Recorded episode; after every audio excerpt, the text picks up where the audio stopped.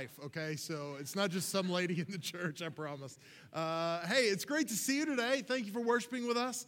Uh, like I said, my name is Mel Massengale. I'm the lead pastor here. And if you're a guest with us, if this is your first time, uh, I want to say thank you for making the summit a part of your day. Thank you for taking time out to be here. Maybe you were invited by friends. Maybe you just have driven by and decided to show up. Whatever the case is, I do not believe you're here on accident. I believe God has brought you here for a reason today, and I'm excited to see what that is. So thank you for being here. If you are a guest with us, there's a card that looks like this one in the seat back in front of you. I'd love for you to take this card out at some point uh, and fill out the, the back. Drop it off at our info center. It's out in the lobby near our cafe. Stop by there, drop this off with them. And what they're going to do is they're going to give you a free gift. It's one of our summit mugs. It's got our logo on it. It has our vision statement. It says, Every life made different. Uh, that is what we're all about. That's why we exist, is to see uh, the power of God manifest in people's lives and people, see people's lives changed uh, for His glory. And so we want to see that happen in your life. Uh, no matter where you're at on your journey. So thank you for being here today. And also, they'll answer questions. So if you're here and you're like, what in the world is going on? Or what does that sound while he's talking? That's just our kids' ministry, okay? It's fine. We, we want them to have fun. So um, they'll answer any of those kind of questions for you. So stop by there, uh, connect with them, uh, get a free gift, and they'll answer the questions. If you are here and, uh, and, and you're wondering what in the world is happening with the set, and is it always the Asian theme? Uh, we'll get to that in a second. It's not, but it is for a few weeks. So again, uh, today's not very today isn't very Valentine's y, if I can say it like that. And if you were hoping for a Valentine's message from church, I'm sorry, I don't even know what that would mean necessarily. So anyway, uh, so that's not this is not your day. Uh, but I will tell you, uh, we're gonna have a great time together. We've already seen uh, 11 people make decisions for Jesus this weekend, and we celebrate that, and that's exciting. Um, and uh, if you're watching online, I want to say thank you for worshiping with us too, no matter where you are, how you're joining us. If you're watching at summittogether.com or you're listening to this podcast or watching this video after the fact, thank you for worshiping with us. Uh, missed you guys last week, um, but I'm glad to be back with you today. And one of the things I love about our church is that I've always said I want us to be the most generous church in our area. I want us to give more money away to other churches and ministries. I want us to bless the kingdom like nobody else. And God is giving us those opportunities. And uh, one of our partners is Seeds of Faith Christian Academy here in town. It's a private Christian school that endeavor to see kids' lives change through Christian education, and they do a great job of that. And one of our members is, uh, is the business director at Seeds of Faith, and she's with us today, and she's going to share uh, about Seeds of Faith with us. So if you would, please welcome with me to the stage Megan Rudick. Come on up, Megan. How are you today? Great. Good. I'm, i appreciate you being a part. I appreciate you taking time to uh, introduce our people to uh, Seeds of Faith ministry. Why don't you tell us a little bit about Seeds of Faith?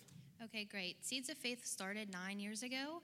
Um, the people that started it just had a vision to have a Christian school here in town because they truly believe that to train up children the way they should go, it should be at home, it should be with their church family, and then it also could be education. So it's a great opportunity to. Um, to, to do that if you're you're called to sending your children to private education. Um, this is our fourth graduating year, so we have a couple graduates this year, and we're very excited for them and their future. That's cool. And we've, we've got a number of our families that send their kids to Seeds of Faith.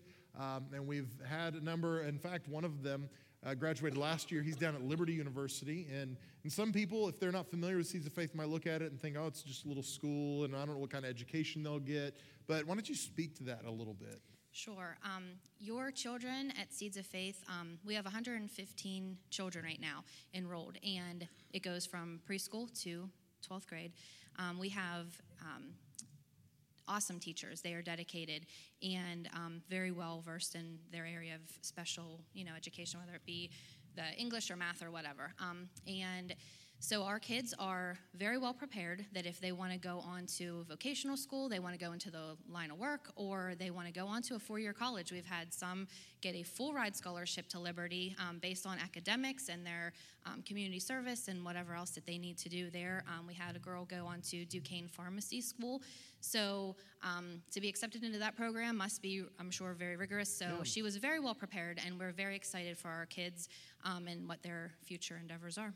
And I know a number of the teachers at Seeds of Faith were actually part of the public school system but felt called to be part of Christian education. So they left the public school system where they probably made much better money A lot to more. yeah to come and and they almost felt like it was part of their calling or part of their mission to go to Seeds of Faith and, and. Absolutely. We have a wonderful staff, and really and truly, I mean, we can't pay them a lot because we don't have a ton of kids, but yet we have a lot of expenses and whatnot. So we certainly appreciate when churches will donate to us on a monthly basis or individuals will um, donate to a monthly business or monthly um, opportunity.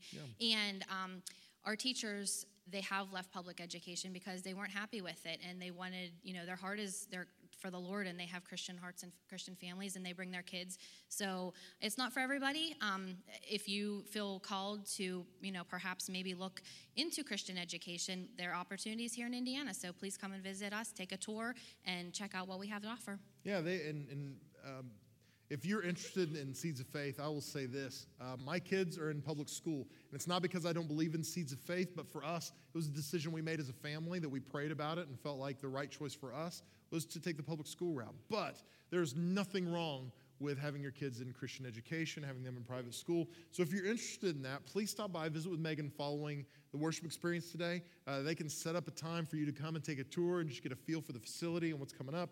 But also, um, she, she, uh, you mentioned to me earlier that uh, pre-enrollment starts on Monday. Is that correct? Yes, it does. So if you're interested, uh, this is a great time to act and to take a look at that and just see if maybe this is an opportunity for you to be a part. If you're concerned about cost, there are uh, a number of ways that, uh, whether it's scholarships or different things like that, they can help offset the cost for you if you qualify. So uh, don't let that scare you off. If you're interested, go check it out, explore it, and see if maybe that's what God's got for you. Anything else that we need to mention, Megan? Um, no, I think that pretty much covers it. Um, we had um, we have a lot of awesome volunteers. So if you know, maybe you have some free time and you could volunteer at our school, we would certainly uh, appreciate anybody to come in. We had a volunteer make bookmarks for us. So on one side there's a Bible verse, on the other side there's a little bit of information about us. So I have them back on the back table. If you'd like to grab one as you're on your way out, that would be great. And um, we just certainly appreciate again the church and all of your support. Well, thank you so much. Let's give Megan a hand as she's seated. We appreciate it, Megan. Um, it's funny, I didn't share this with the earlier services, time constraints, but um, it's funny because I, I had never met Megan before, and back in um, the summer probably, uh, Seeds of Faith got a new principal. And we support Seeds of Faith on a monthly basis, and so we endeavor to have good relationships with all the ministries we support. And so I had reached out when I heard they had a new principal, and we were communicating via email, and she said, Well, hey, let's, let's sit down and talk. Why don't you come by my office? And so I did. I stopped by, and Megan, and it's very glamorous. Megan and Erica, you guys share the same office, right? So you can tell it's, it's very glamorous Christian education. So anyway, I go in to talk to Erica, the principal, and we're just sitting there just talking. And if you've been at the summit any amount of time, you know that I'm just kind of a normal guy. Like I was just, I think I showed up in my Chuck Taylor All Stars and T-shirt and blue jeans, and uh, you know, and we just talked and. And, uh, you know, I talked to Megan a little bit, but I was just talking to the principal. And then a few weeks later, Megan and her family showed up, and I was like, oh, hey, how are you? And it was just cool how God kind of brought that together. And uh, a, a circumstance like that brings a family to our church. And I'm thankful for the Rudicks, and, and they're a great family, and uh, appreciate Seeds of Faith and what they do. Uh, let me touch on a couple things real quick before we jump into the message. If, um, if you are new to the summit, if you have been here for a few weeks, maybe you've been here for a while, but you've never really gotten connected, you've never really gotten involved, uh, you've never gotten plugged in, and you'd like to, your next step is to come to our uh, come to our luncheon this next Sunday. So it's a week from today, following this worship experience. It'll be um, at 12:30 or so, but it's called Getting to Know the Summit. You can sign up for that out in the lobby, or you can sign up on our website at summittogether.com.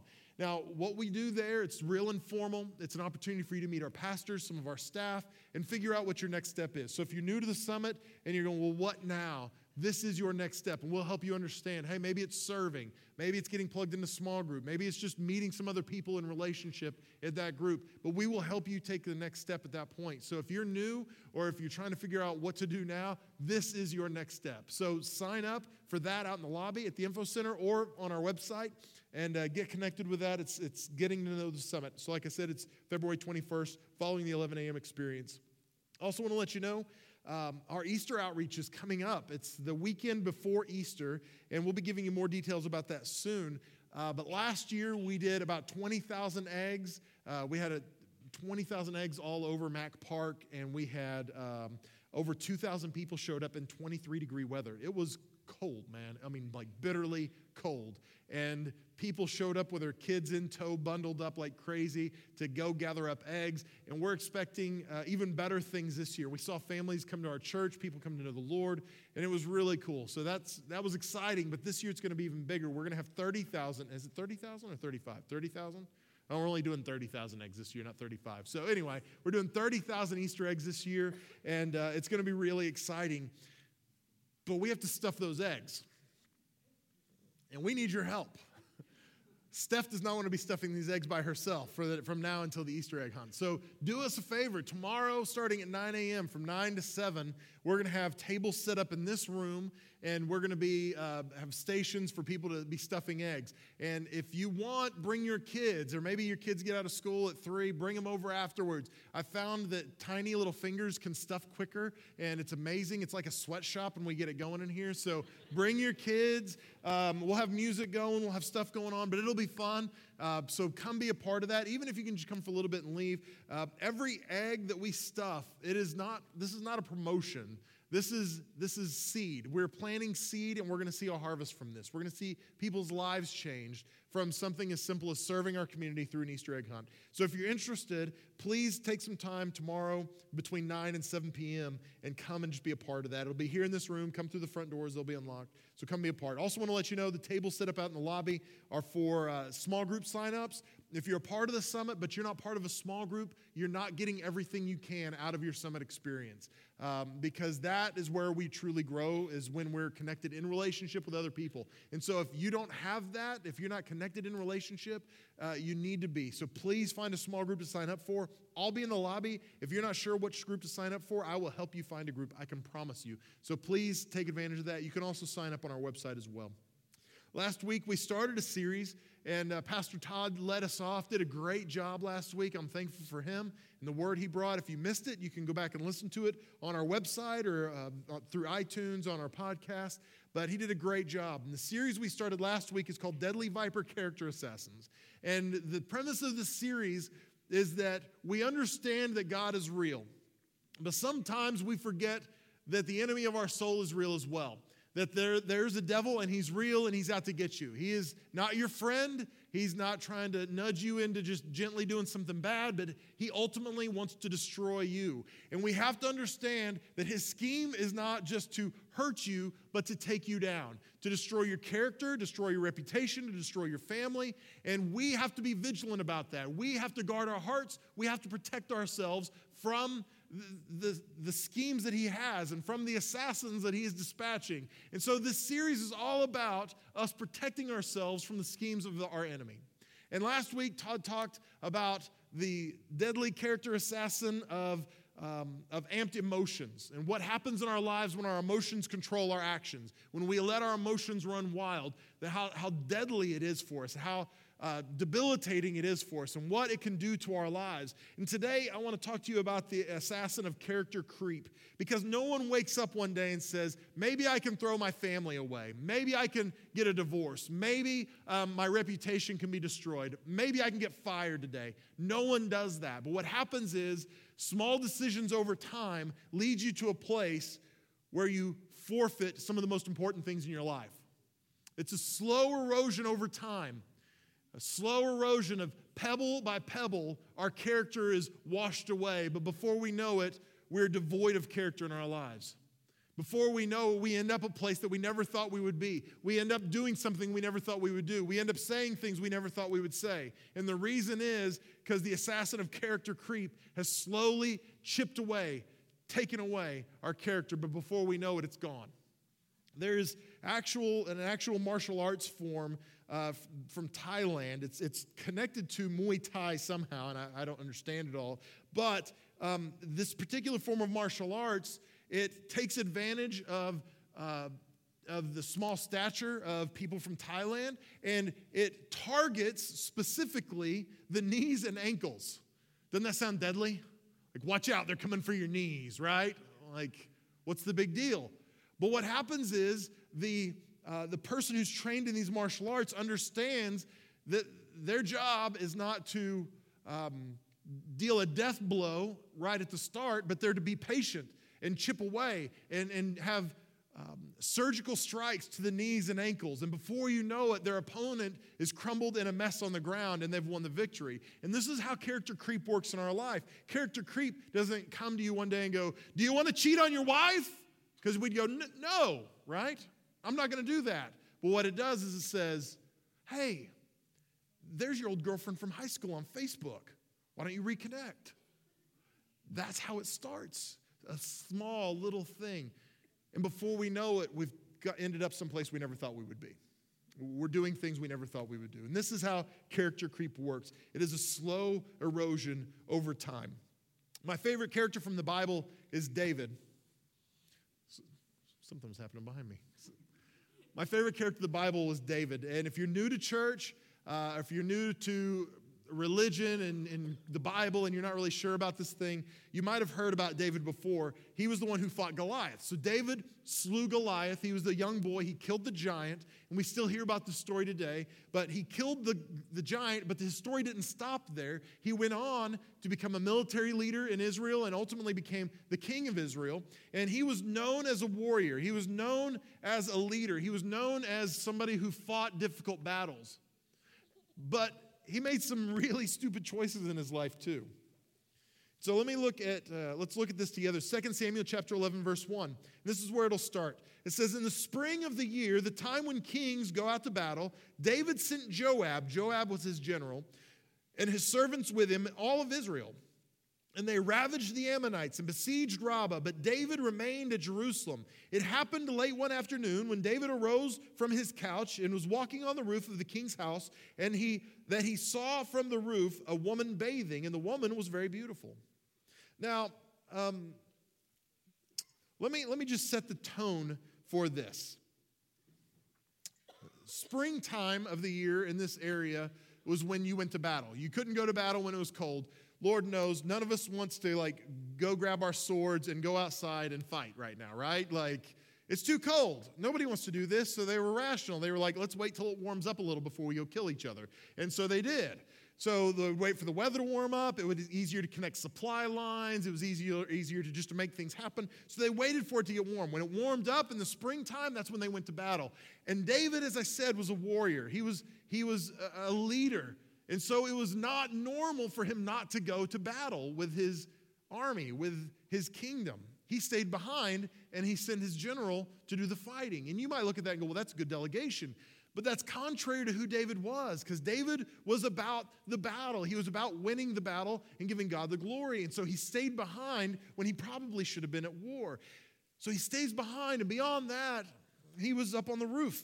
Now, if you look historically, a lot of times the wash basins, the, the bathtubs, if you will, were on the roofs of these houses because they didn't have hot water. So they'd, even in third world countries, you see this, they'd put the water on the roof and let the sun heat the water. And so it was not uncommon for these houses to have uh, places on the roof for you to wash yourselves. And so David, being the king, and if you look geographically at the castle, it was up in the highest place his, castle, uh, his palace was. And so he literally overlooked all of Jerusalem. He could look over the whole city. So from his vantage point, he could see all over town. He could see the rooftops all around him. So here he was, not where he was supposed to be, on the roof, taking a look around, and he sees a woman bathing. It says she was a beautiful woman. And, and what we see when the assassin of character creep is out to get us is that there's a pattern that arises in our lives, and it's pretty common. And it will happen to all of us. And so, this is the pattern I want us to look at. If you're a note taker, you can take these notes. The first thing that we see about David and that we see about us is that David was somewhere that he shouldn't have been. Where should have David have been? He should have been in the battle. He should have been off to war. He should not have been on his roof, right? He was supposed to be in some far flung region of the Middle East fighting a battle. Instead, he sent other people. Instead, he was on his roof in a time of day that it's not unreasonable to think that people would be bathing and that women would be bathing. And so he probably shouldn't have been up there, but he was anyway. And see, this is not sinful necessarily. And this is how character creep starts. It begins not with a sinful decision, but with an unwise decision. Was it sinful for David not to go to war? No, it wasn't sinful. It, it wasn't breaking a biblical standard for him, his life. It wasn't like that. Was it sinful for him to go to the roof? No, absolutely not. He was the king. He could go to the roof, he could walk around. There, there was nothing keeping him from doing that. And this is how character creep begins in our life. It begins with little things along the way. It begins with thing, us saying things like, well, it's not that big a deal. It's just a little white lie. It's not really hurting anybody, right? Well, what would it hurt if I had coffee with this woman? We're just going to coffee. It's not like anything's going to happen at the coffee shop. Well, what would happen? I mean, gosh, I, I know I shouldn't take that little bit of money from the company, but man, I've worked really hard and I deserve it. And I've, I've really earned it. And we justify our actions. David could justify his action. And sometimes it's not even sinful, it's just unwise. And so we have to guard ourselves. We have to guard our hearts and protect ourselves. And we have to ask ourselves this question where does this decision take me?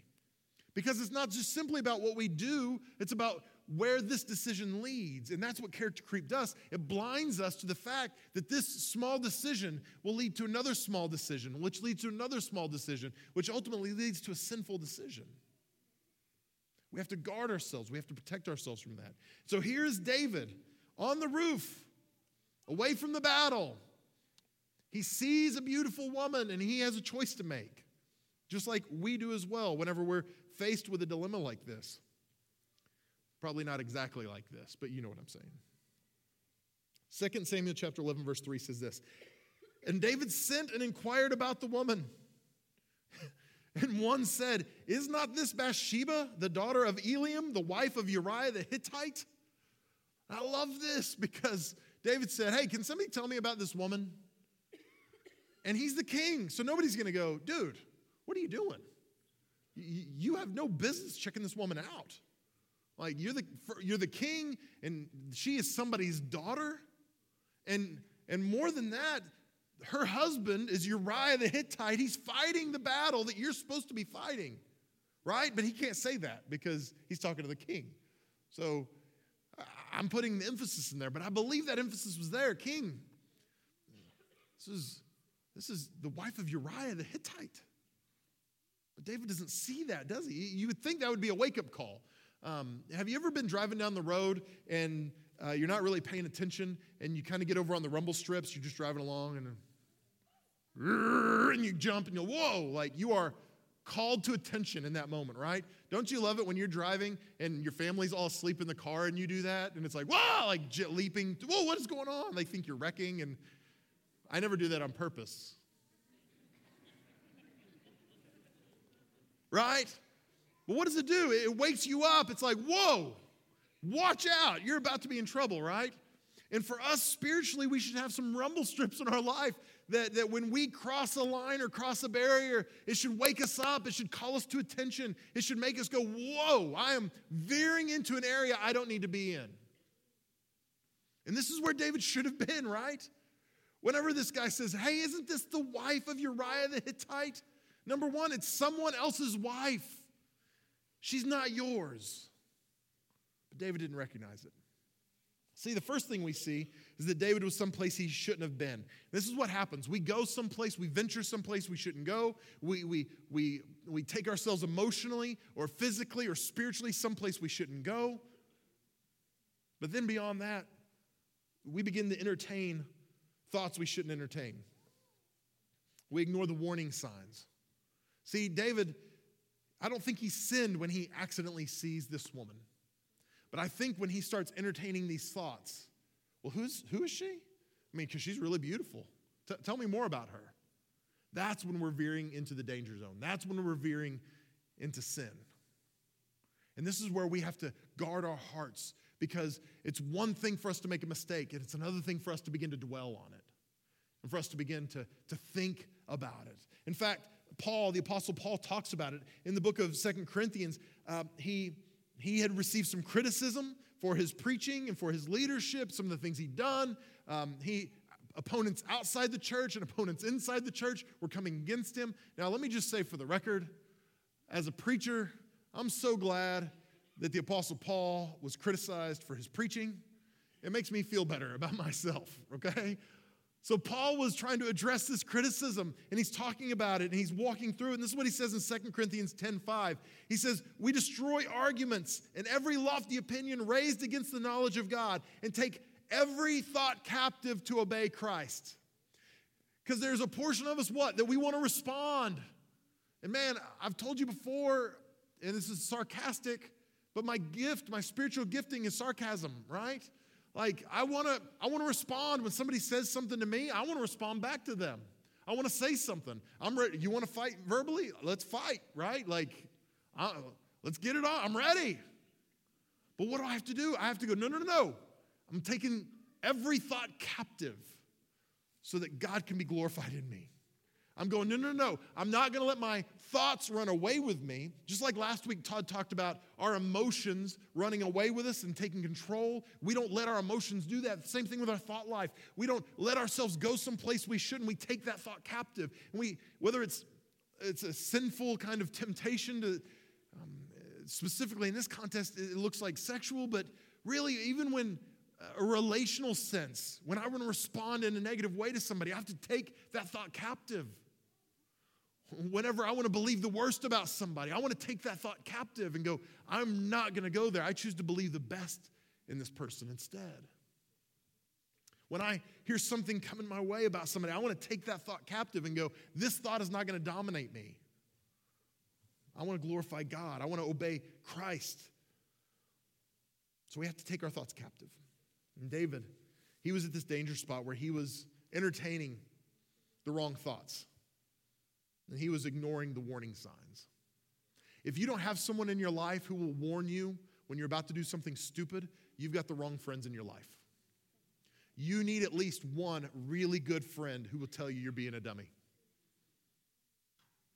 Uh, if you don't have that person, you need to find that person.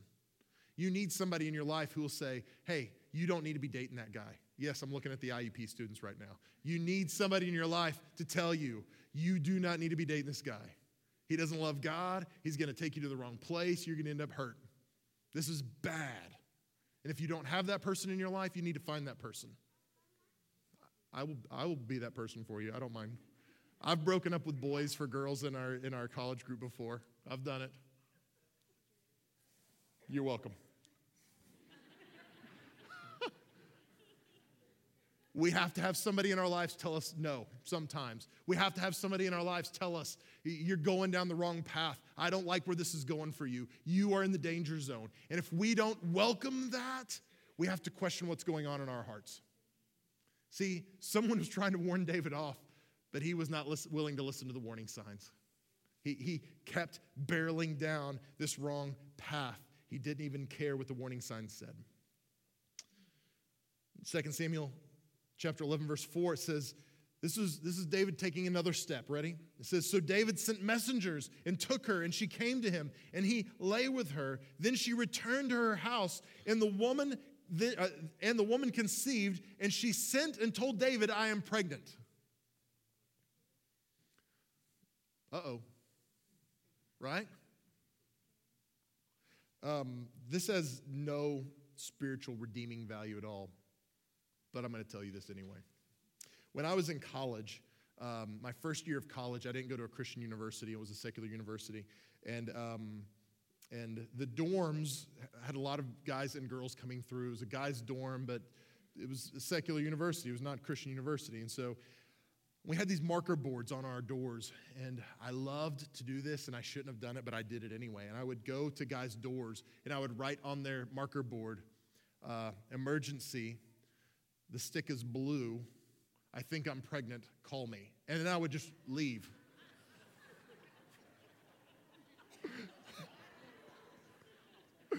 I know. I know. But it was so funny. That is the oh moment, the moment when they go, like, oh my gosh, what has just happened? What is going to happen? What is going on? when everything seems to drop out. This is the moment I can imagine when David was looking and thinking, How did I get to this place? How did I let it go this far?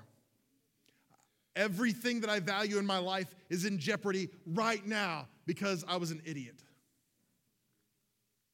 And by the time we get to this place, it's too late. It's too late for us to fix things. It's too late for us to make a correction, for us to undo it. We don't get a mulligan, we don't get a do over. The action has happened. So, see what happens?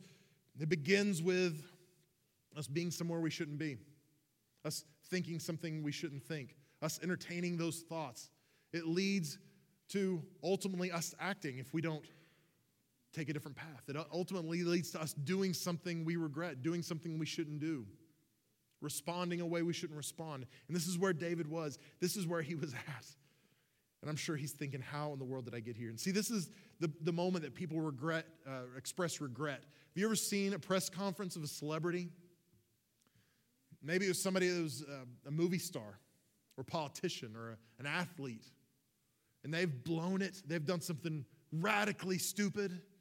And, and we, as the voyeurs, we look at that and go, I can't believe they were so stupid. I would never do something so stupid, right? And they get up and they go, I can't believe I was so stupid. I shouldn't have done it. I'm, I'm apologize to my fans. I apologize to my family. And everybody's very religious in that moment, right? They talk about God and forgiveness. Now, this is old school. IUP students won't remember this. Does anybody remember years ago? And I'm not, this is not a political statement. This is just how it happened. Does anybody remember a news conference that went something like this I did not have sexual relations with that woman. And then you fast forward just a little bit, and he's quoting Psalms where David had sinned against the Lord, and he said, I've sinned against the Lord, right? And what happened?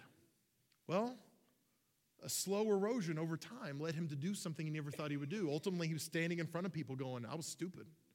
I shouldn't have done that. Now, no matter what political affiliation you have, you have to say his image was tarnished by what happened there and what, what went on. Now, he didn't lose everything, but at the very least, it made him look like a doofus, right? And in our lives, we are at risk of losing everything if we're not careful. We are at risk of flushing everything we value down the drain. One of the most valuable things I ever did in Bible college, I had a professor, some of you might remember Garland Owensby was here, um, gosh, two summers ago. He was here and he spoke, but Garland's one of my dear friends. One of the best things he ever did, uh, he stood up in class one day and a bunch of youth pastors or soon to be youth pastors were sitting in the room. And he said, Here's what I want you to do I want you to make a list of everything in your life that you would lose if you had a moral failure. If you cheated on your wife, if you got busted looking at porn, if you, um, you know, were stealing money from the church, whatever it is, make a list of everything you would lose if that happened. And we sat there, and that was it. We made the list, and he said, I don't want the you hang on to the list, you keep it. That was one of the most valuable exercises I ever did in college because it made me, it forced me to think about what David was thinking about in that moment when he realized I've blown it. I'm at risk of losing everything. And that list was not a long list, but it was a really important list. It was family, my wife, my kids. It was my reputation. It was my job. It was my influence. It was my, my legacy. Because let's be honest, when we blow it big time, when we do something stupid, isn't that the fear of our lives that that's all we're going to be remembered for? Is the moment we failed? I made that list. When we blow it, when we do something stupid, that's what's going through our mind. What have I lost? What have I forfeited? What's going to happen now? Let's go on in the story. Verse 6, it says So David sent word to Joab, Send me Uriah the Hittite. So Joab sent Uriah to David. When Uriah came to David, David asked how Joab was doing, how the people were doing, and how the war was going. So he doesn't bring this man to him and say, Hey, listen, I, I got to confess something to you. That's not how that conversation went. He, he brings Uriah in. He goes, Hey, buddy, how you doing? He's building a rapport with this guy, this, this man that he has betrayed. He's trying to build rapport with him. He's trying to smooth it over. He's still concerned about his reputation. He's still concerned about how he looks. He's still concerned about maintaining the status quo. So he brings Uriah and he has this conversation. He tells Uriah, he says, You know what, man? You, you've earned it. Why don't you go home, see your family? And his hope is that Uriah will go home, spend some time with his wife, and when he goes back to the battlefield, and, and if everyone finds out his wife is pregnant, they're going to celebrate and say, Oh, Uriah came home, his wife is pregnant. It's great, right? And then David will be off the hook. So that's what David's goal is. I want to escape consequences at this point. But Uriah threw him for a curve. Uriah said, I can't do that. All, all, all, the people in my platoon, they're on the front, they're on the front lines, and I can't do that to them. They don't get to, they don't get to experience that. They don't get to the comforts of home, laying in their bed, seeing their family. So I'm not going to do that either. I can't do that to them. He had too much character. How ironic is that? That the king, the, the man after God's own heart, didn't have the character, but this, this grunt on the front lines did. So David didn't stop there. In verse 13 it says, "And David invited him, and he ate in the presence uh, ate in his presence and drank, so that he made him drunk. And in the evening he went out to lie on his couch with the servants of the Lord, but he did not go down to his house." So again, Uriah, David said, "I'm going to do whatever I have to do." He gets Uriah drunk. But still, Uriah refuses to, to dishonor the men that he serves with.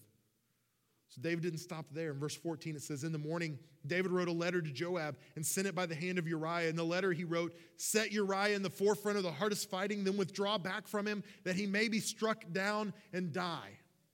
So, this is what David does. He says, If, if Uriah is not going to cooperate, I'm going to have him killed and he sends a letter to his general, to Joab, and he says, Set Uriah in the front lines. And when the fighting gets really heavy, retreat back, but make sure Uriah is stuck up front so he gets killed.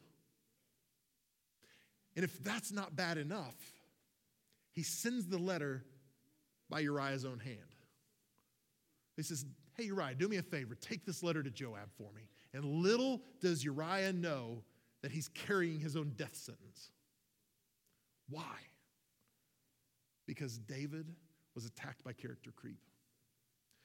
Small decisions over time, little by little, eroded his character to the point that he didn't even realize.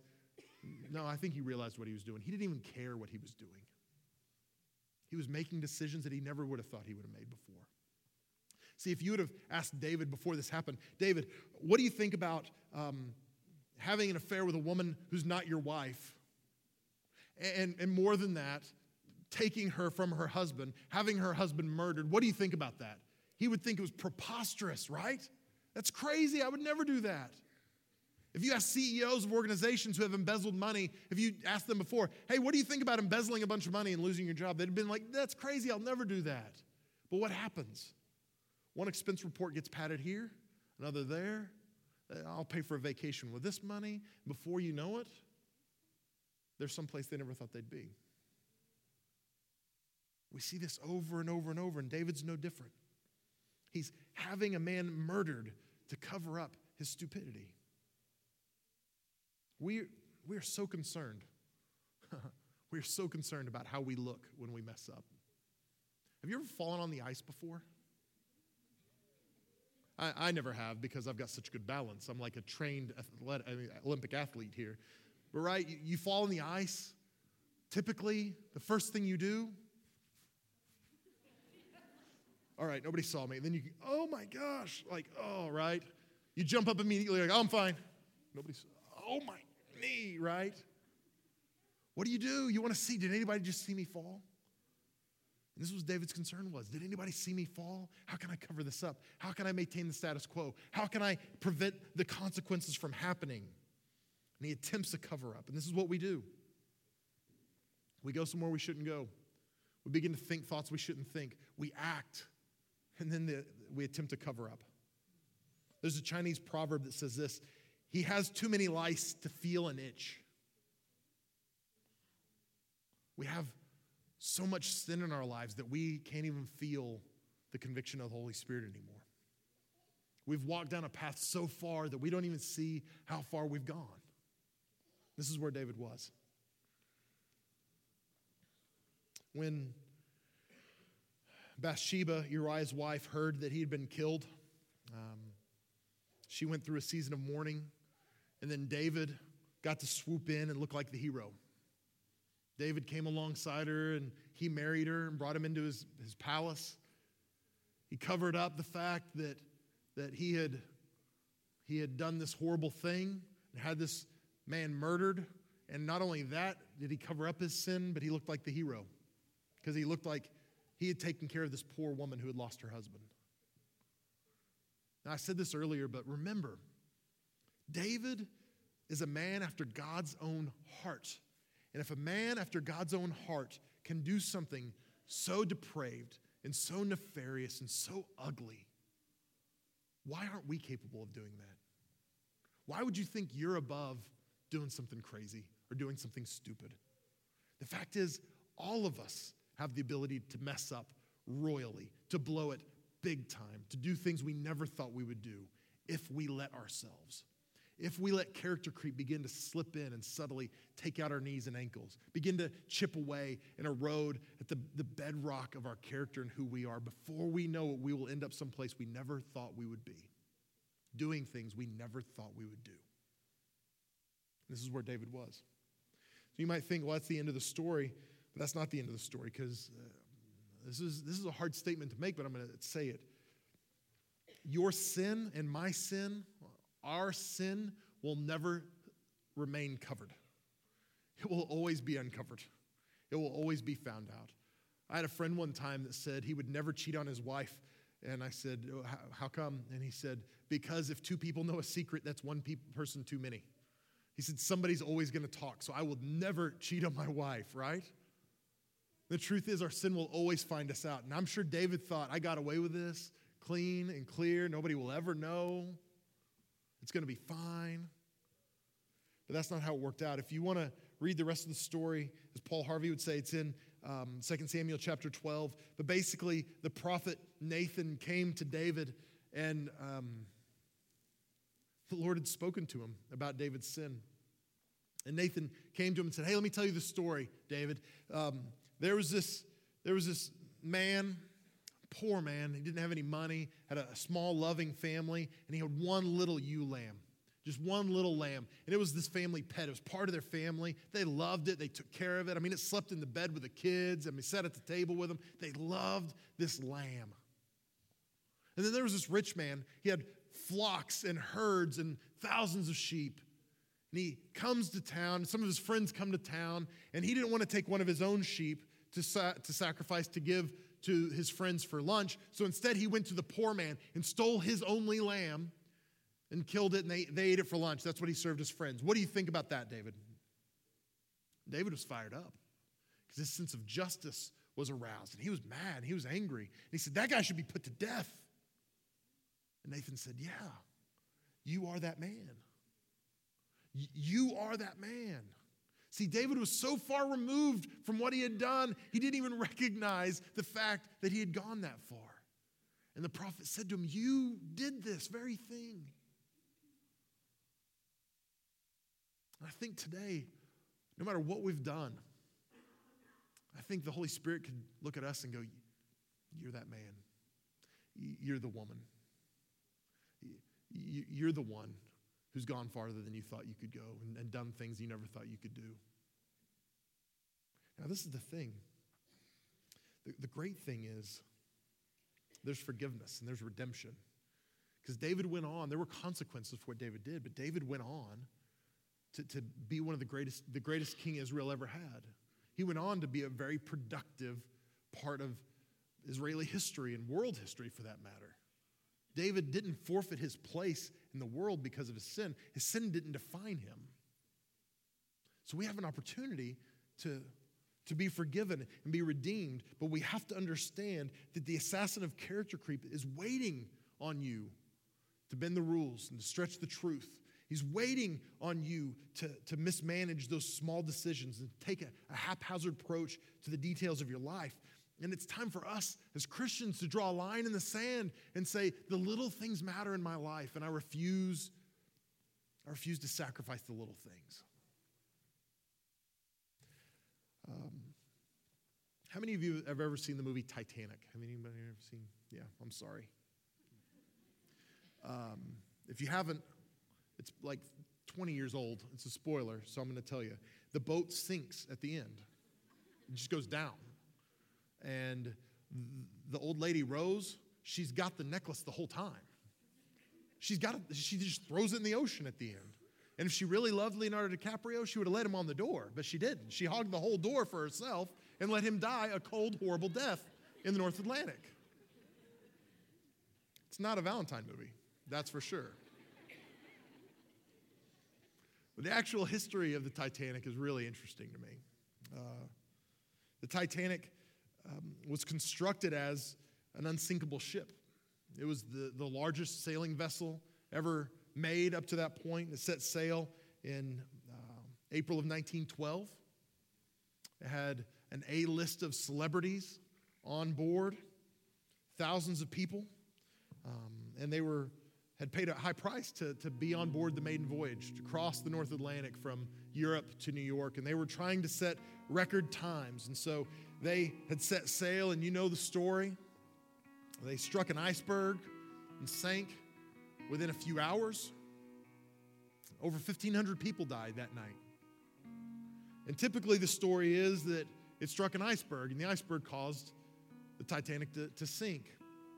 What they didn't realize is that in 1998, a group of researchers had gone down and they'd excavated some of the wreckage of the Titanic, and they came up with a few small rivets from the ship. And when they analyzed the rivets, they realized, hey, there's some there's some discrepancies with the material that was used in these rivets. There's something wrong with these rivets. So they theorized that, that maybe there was a problem with the rivets of the, of the ship. And they couldn't prove it till later. So 10 years later, in 2008, it came about that they did a, a larger excavation. They found a much bigger group of rivets. And when they tested these rivets, they realized that the manufacturer who had made these originally had cut corners. They had not fulfilled the full standard of what they were supposed to do. They had used a sub quality material to manufacture these rivets. And as a result, what really happened is when the ship struck the iceberg, the force of the, the, the force of the impact, it buckled these rivets apart, away from the ship. So, yeah, it did tear a hole in the ship, but if the rivets would have held, if the rivets would have been secure, if the rivets would have been what they should have been, the ship wouldn't have sunk. The ship would have been all right. It would have taken on water, but it would have stayed afloat and they probably would have been okay. Instead of having over 1,500 deaths that night, there, there should have been no casualties. Well, what happened was somebody cut corners. Somebody said, It'll be okay. It's just a rivet. It won't make any difference. It's not going to make an impact. How can these small rivets make a difference? But when you take one tiny rivet times three million, which was in that vessel, it makes a difference. See, in your life, you've got to ask yourself do the rivets of my life, are they pure? Are the rivets of my life going to hold fast when the force of the impact comes my way? When, when I hit that iceberg, when I hit that barrier, what is going to happen to the rivets of my life? Are they going to hold firm or have I cut corners? Because the little things matter in our lives. The little decisions you make matter. The little corners you cut now, they matter. The little white lie matters. The thing you think is harmless, it matters. What are we talking about? We're talking about everything. We're talking about your reputation. We're talking about your, your, your witness for Christ. We're talking about your job. We're talking about your family. And our enemy is out to take it all, little by little by little if we're not careful, if we don't guard our hearts, if we don't guard ourselves. Now, maybe you're here today and you say, Mel, I don't know if I can safeguard myself against that because I've already blown it. I've already messed up. I've already lost some of those things you're talking about. I've already lost my reputation. I've already lost my family. I've already lost my job. What now? I'm so grateful in Romans, it said that God shows his love for us in this that while we were yet sinners, Christ died for us. I'm thankful that we serve a God that loves us, not just when we're at our best, but when we're at our very worst. On your worst day, when all of your junk is falling apart, when your world is a mess, God looks at you and delights in you because you are his child. Not just when you've got it all put together, when your house is perfect and your hair is perfect and your life is perfect. But when you are a train wreck, God says, You are worth it. I will pay the price for you. That's how much God loves us. So if you've blown it, guess what? We serve a God of second chances. And third chances, and fourth chances, and fifth chances. And if you feel like you've blown it, maybe you have, but you haven't blown it so much that God doesn't love you. No matter how far you've gone, no matter how far you've run, God is still pursuing you and chasing you and ready to bring you home if you're willing to respond to Him. Let's pray.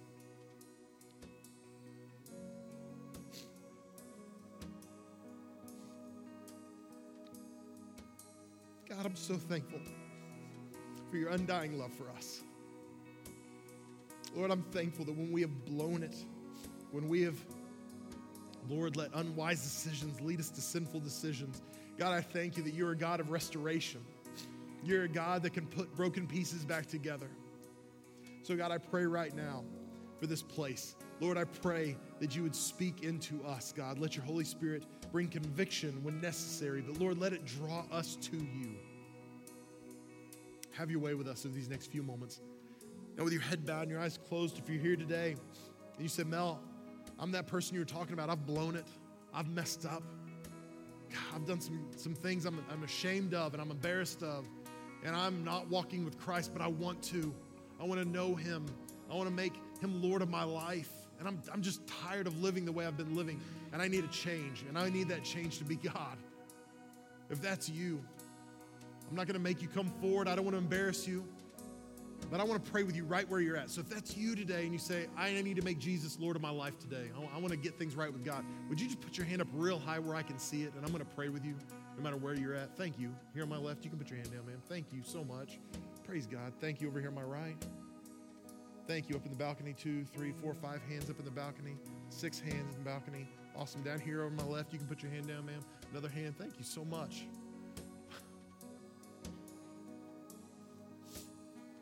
Praise God. Anybody else? Just a few more seconds. Say, Mel, pray for me. Thank you. Over here on my right, sir. Praise God. Thank you on my left. I saw you, sir. Thank you. Down here in the front, back by the camera. Praise God. All right, let's pray together. Lord, I thank you that you're a God of restoration. Lord, minister in this group, God. Restore hearts, restore lives. Lord, help us to connect with you. Now, listen, if you raised your hand and you need to be right with God, I want you to repeat a really simple prayer after me. And it goes this way. Just repeat this prayer Dear Jesus, come, come on, say it out loud. Everybody's saying it together. Dear Jesus, thank you for loving me when I was at my worst. Thank you for paying the price for my sin. I couldn't pay that price on my own, but you died on the cross and paid it with your blood. I am yours today. Use my life for your glory. I commit to do my best to serve you for the rest of my life. I am yours. Thank you that you are mine. In Jesus' name, amen. Hey, come on, let's give God a round of applause this morning. Thank you, Jesus.